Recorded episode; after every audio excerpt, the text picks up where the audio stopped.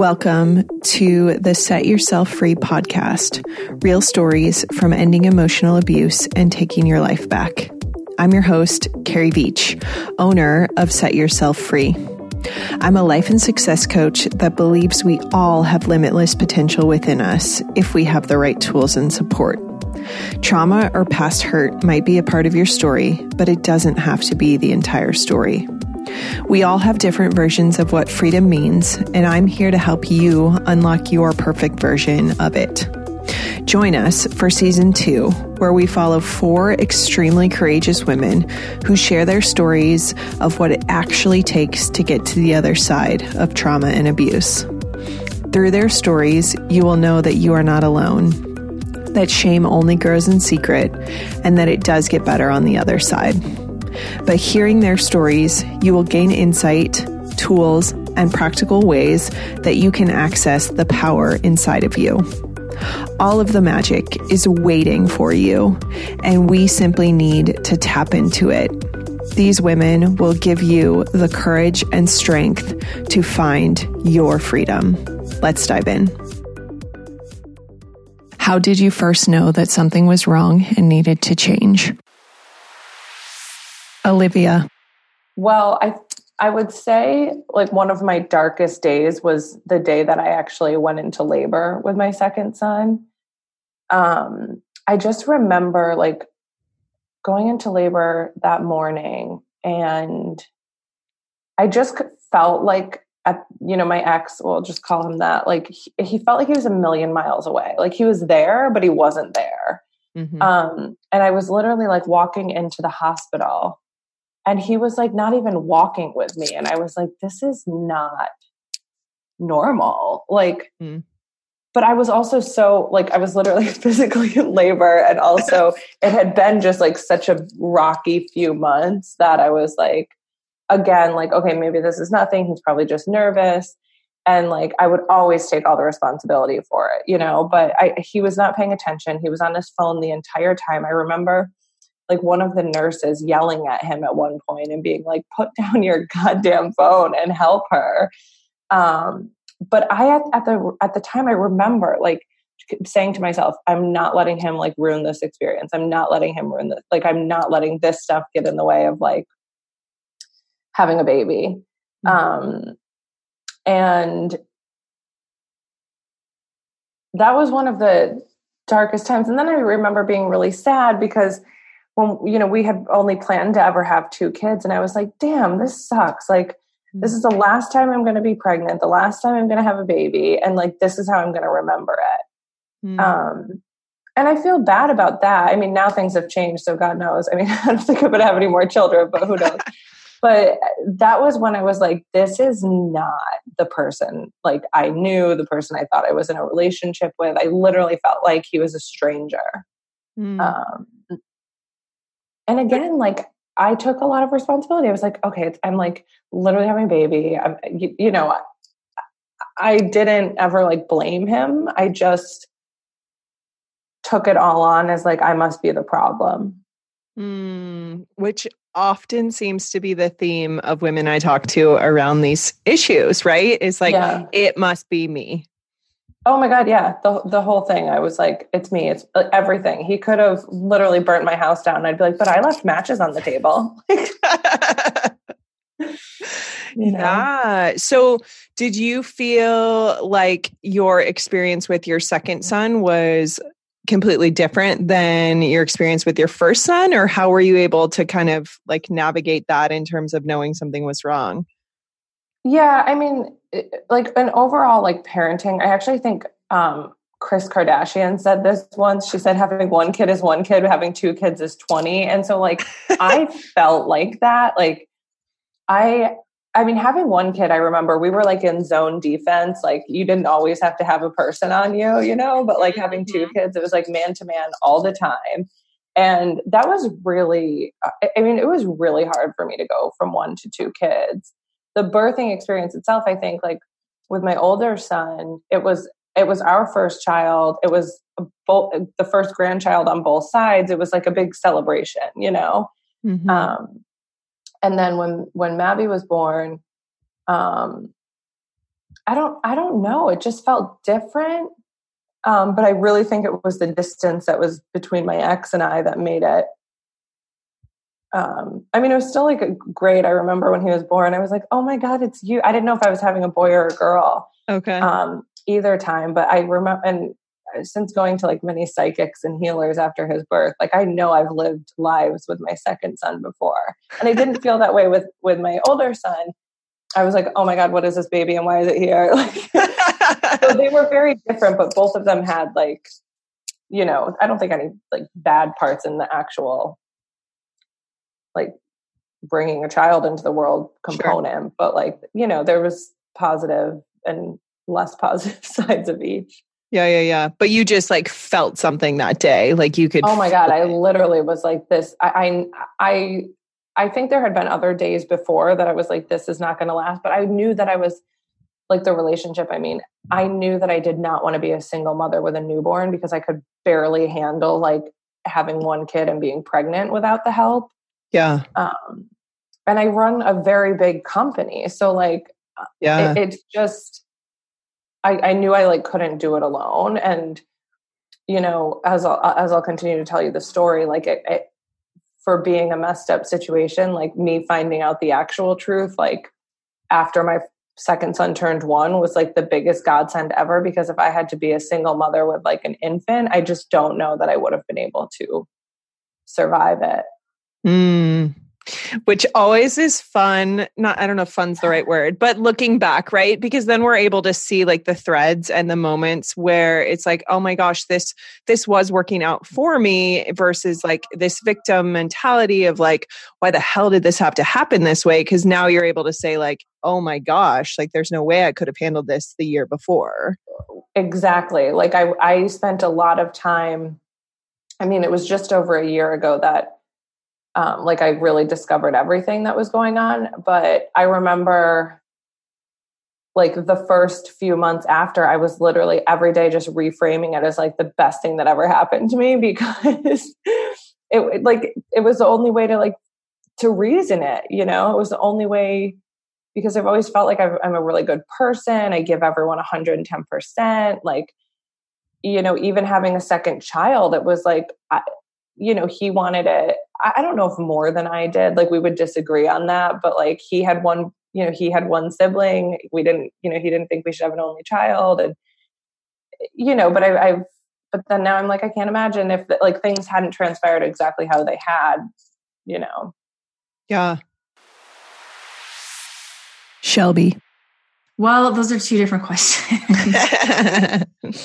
um, you know, I I knew something was wrong maybe around 11. I was pretty young. I had started smoking cigarettes quite a bit um, and you know, started venturing into the world of drugs and alcohol not long after that mm-hmm. and was highly anxious and just felt myself getting more and more quiet mm-hmm. and more and more kind of hiding and compartmentalized in my life. And um, yeah, I mean, back then I was like sleeping in my closet sometimes and really didn't have people to talk to. I didn't even know how to talk to people. Mm. Um, I think people outside my bedroom door mostly thought I was fine. and so I was just kind of stuck in my own little world of madness. And it started as little as 11, probably, when it started getting bad. And then um, I think I realized I needed help maybe my last year of high school. Mm. Um, I went to an incredible school, I I was like essentially asked to leave my home, but was told we'll take care of it wherever you want to go. And so I chose whatever school I wanted to go to, and it was a school where we camped for nine months. Oh wow! And we our tents and we went rock climbing and traveled the Western United States and Alaska and Costa Rica. And the teachers in that program changed my life. Mm. They were the first people to really reflect back to me that they were really concerned for me mm. and that they could see that I had a light and they really helped care for that light. Mm. And um, well, not much changed for me that year. It was, I did my junior and senior year in one. I, I've always carried how much they cared about me mm. with me. And it's kept me going and they were the first people to really go, What happened? Mm. what happened? And I started realizing I need some help. That is powerful. Yeah. Like just to have those people to see something and to speak to it, to put words to it when you feel like, I don't know how to have words. I don't know how to talk about this, right? Like you talking about how at the age of 11 you knew something was wrong but had no idea how to talk about it and then to have people planted in your life that could speak words you couldn't speak like that's amazing it was such a gift, and it's how I ended up there. I have no idea, mm. but I am so glad I did. And it's shaped my entire life, you know, being introduced to the outdoors and nature in a really incredible way. It, it really, you know, put me on a whole different path than I was, I think I was probably headed for. Elizabeth. Eventually, I started to um, wake up from that through pure pain. Um, so if you have this experience in your life, if you um, have a history with these sorts of individuals or types of um, relationships on the planet, uh, there's typically a discard phase where like everything is so perfect and they're like they they know exactly what you want and they will give it to you or or future fake give it to you or right because they're trying to keep you in locked in so yep. that they can keep extracting the um, narcissistic fuel or supply uh, mm-hmm. in the form of emotional energy does they don't care love hate whatever doesn't matter so um, where um, you know they everything seems super perfect but then there's a discard phase where it's just kidding right and things start to be confusing and you're I remember when it happened and I was like, who is this person? And I didn't, my son was three or four. I, or it? it was the 2012, it was like the Mayan 2012 thing. Um, so he would have been three um, and a half, turn, about to turn four. And um, hmm. the, and you're like, well, you're so confused, so yeah. confused. Um, and I felt trapped uh, I was in this home with like all these people. The finances were mingled. Like, how? What would I even mm. do? Um, it's it, it's deeply confusing, and I just got to a point we where I was so. Um, it, I felt like I was going crazy. I felt like I was going crazy mm. um, mm-hmm. because of like that is what because there's all these lies floating around and sure. like these these false con- constructs that you believe to be true like on good faith and they never were and um another big thing that you develop when you come out of these relationships is discernment and trusting mm-hmm. like your own inner wisdom of your body yep. like now i have the best narcissist body meter i'm like i can't even tell you why but i know this person is on the spectrum mm. it's just my body tells me mm. i just know um and uh it was like a literal awakening like where i felt uh, i felt like something on my head like it felt like an egg. And um, it felt like it cracked and it was cool energy like going down my whole body. Mm. cool, cool cool like slow like like um like gel or something or like a slow moving liquid cool. And it woke up my it like literally like woke me up and i was like crying uh, and that was in three weeks i was like what am i doing what am, i can't stay here like um, so you just had this moment, like literally just happened that you were like, oh my gosh, like, holy shit, I can't be here. This is not, this is mm-hmm. not me. Yeah. Yeah. And that it woke, it woke me up and it, and it allowed me to move into like, if you, I was reading a lot about ascension at the time and like that whole genre of spiritual awakening stuff, um, which was useful. And, um, trying to understand what was happening with me and really felt myself more calm and like a more loving person. Mm. Um, and then um, I didn't wake up to, oh, this person is a narcissist, like whatever, you know, but I woke up to like something is off. Mm. So, I, but I will fix it through being like the most loving person on the planet because overfunctioner, right here, right? Right. Total right. overfunctioner. Well, and it's like uh, a natural thing. I mean, especially in these situations. I mean, so many women I talk to, right? It's the natural tendency to take it on as as you. It must be Yeah. you. You must be able to fix it. There's something Yep. here in yourself that Mm. like, okay, we can we can do this, we can rearrange this. Yep. Yeah. Yep. Yeah, absolutely. And um, just tried to to come from that like more loving space. And as I was doing that, he actually ended up. Um, this is trigger warning for your for your podcast people for sexual assault. Um, he actually ended up sexually assaulting me a couple Mm. times through coercion. Mm. Um, and I just didn't feel like I could say no given the circumstances that he had put. Well, if you do this and if you promise to do this, and I promise I'll blah blah blah. Right? If you promise to never say no, or if it's a maybe, then then right everything will be okay or whatever. And of course, like this is what I wanted, and so I didn't feel that I could say no. And there was a whole history of throughout a whole relationship. I mean, of course, with that much of a power difference, he's 36 years older than me. He was Mm. a teacher. I was 18.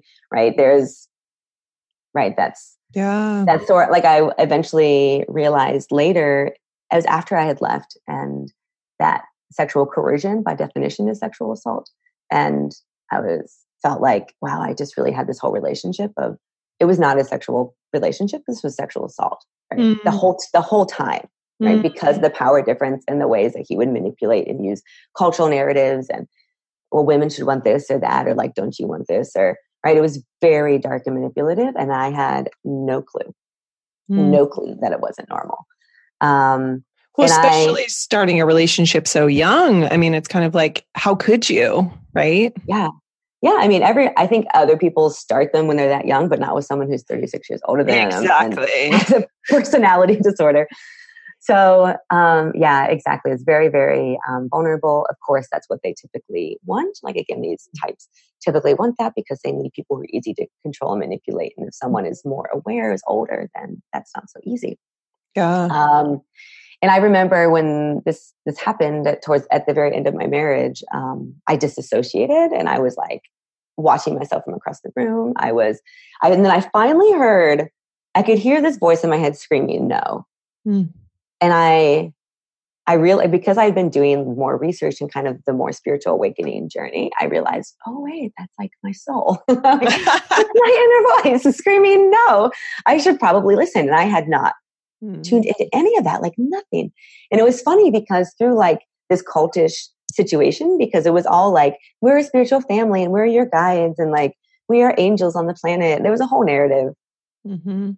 right? That it sort of just like all religion, like it in, it installs a fake program in the space for like true spiritual knowing. And so it's like it's almost occupying that spot. It's like when you plug in a USB, you can't plug in another USB Mm. right that's like my usb was filled with this false spiritual narrative and so i was never actually in touch with like my true self like my full spiritual self my my soul led like i right, it was filled with something else.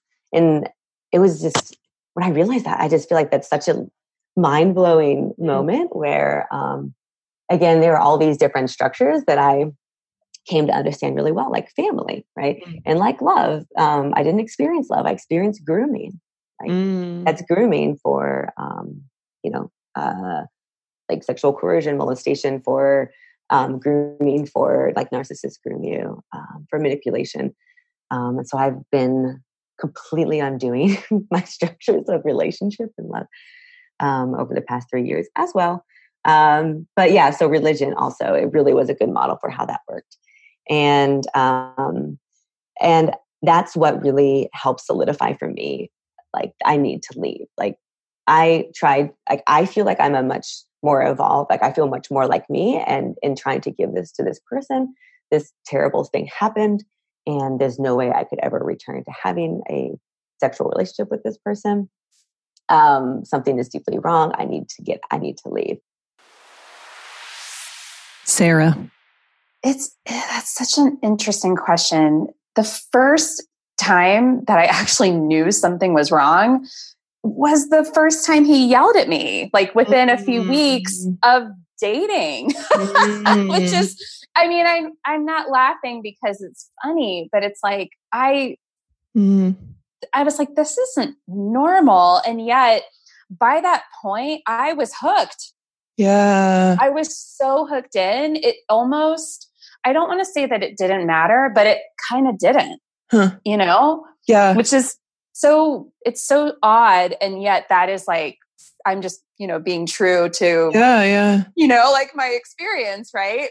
I remember in January of, um, you know, we had met in the fall of the year before, and then the January, like that, you know, after New Year's, after, which was like a few months, right? I remember lying in bed awake and like reading an article about like how to know if somebody's brainwashing you. and it's still like, mm. it was like there were so, and I remember even thinking like, like I, like one, I felt afraid. Mm. I felt afraid to leave. He was already living in my house. I was hooked. I was hooked on the highs and the lows and the adrenaline and like just all of that roller coaster stuff that happens when you're being abused, whether it's, you know, for me, it was verbally, emotionally, mentally, psychologically, and sometimes physically, but most often, you know, mm. emotional and psychological. So that, but to answer the question, that's, I mean, I mm. kind of knew something was wrong, something was off from very close to the beginning, which is difficult and and relieving to admit at the same time because yeah. it's just the truth. Yeah, but very honest, right? I mean, which I appreciate mm-hmm. because I think there there is no shame in that. Like there's just not. And recognizing these things and then going, yeah, but I still I was hooked and all these things you just said, right? And of course you stayed because it wasn't just like, oh, I shouldn't be treated this way. I should walk out the door now. Like you were already in it. Yeah. And it's very difficult to sift through that level of confusion when it's happening mm.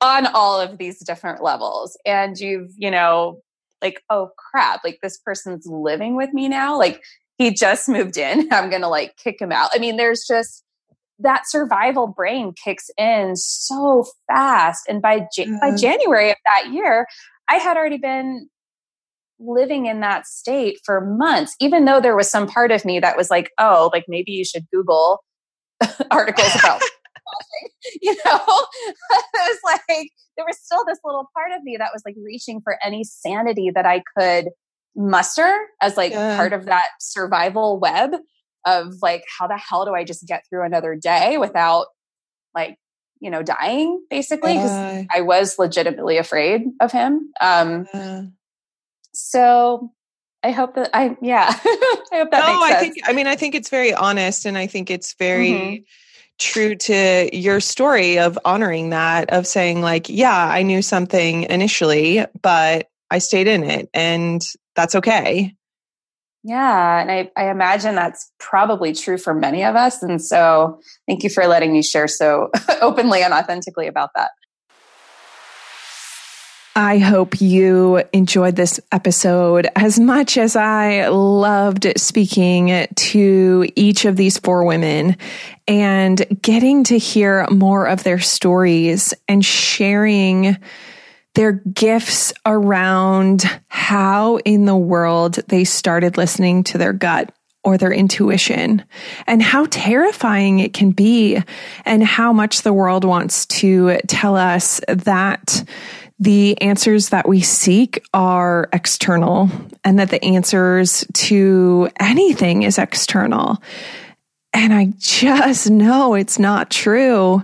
And I know that our intuition is always trying to speak to us. And really, the question is are we willing to listen? Are we willing to sit in silence? Are we willing to do the uncomfortable thing? And so I hope you're as encouraged by each of these stories as I am, that it's not always easy and it's not always rainbows and butterflies. And the path to healing is a bunch of bumps and bruises along the way.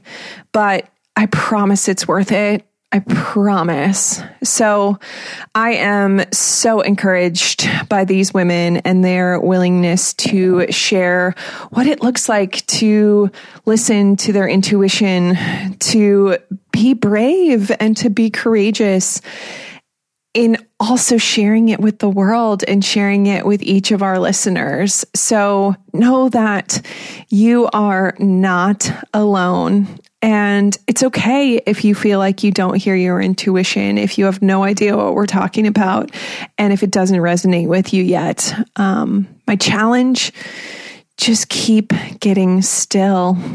Be willing to get silent, as uncomfortable as it might be.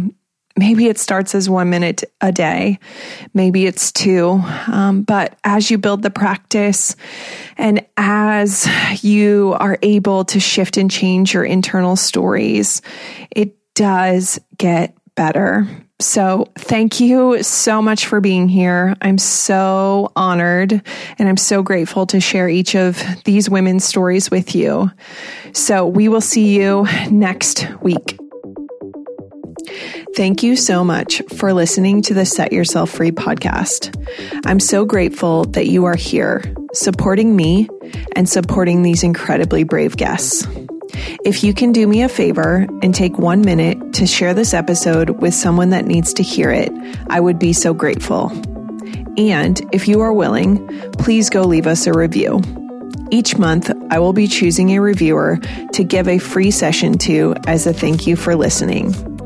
One thing I know for certain in this lifetime is that we will forever be as sick as our secrets. Shame has no ability to grow when we share our stories in safe places. I'm more encouraged than you could possibly know by those that are willing to speak up and help all of us know that we are not alone.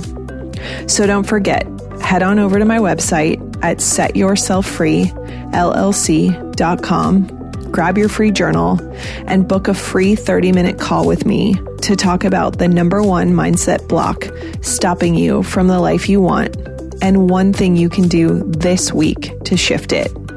Thanks again for being here, and we will see you next week.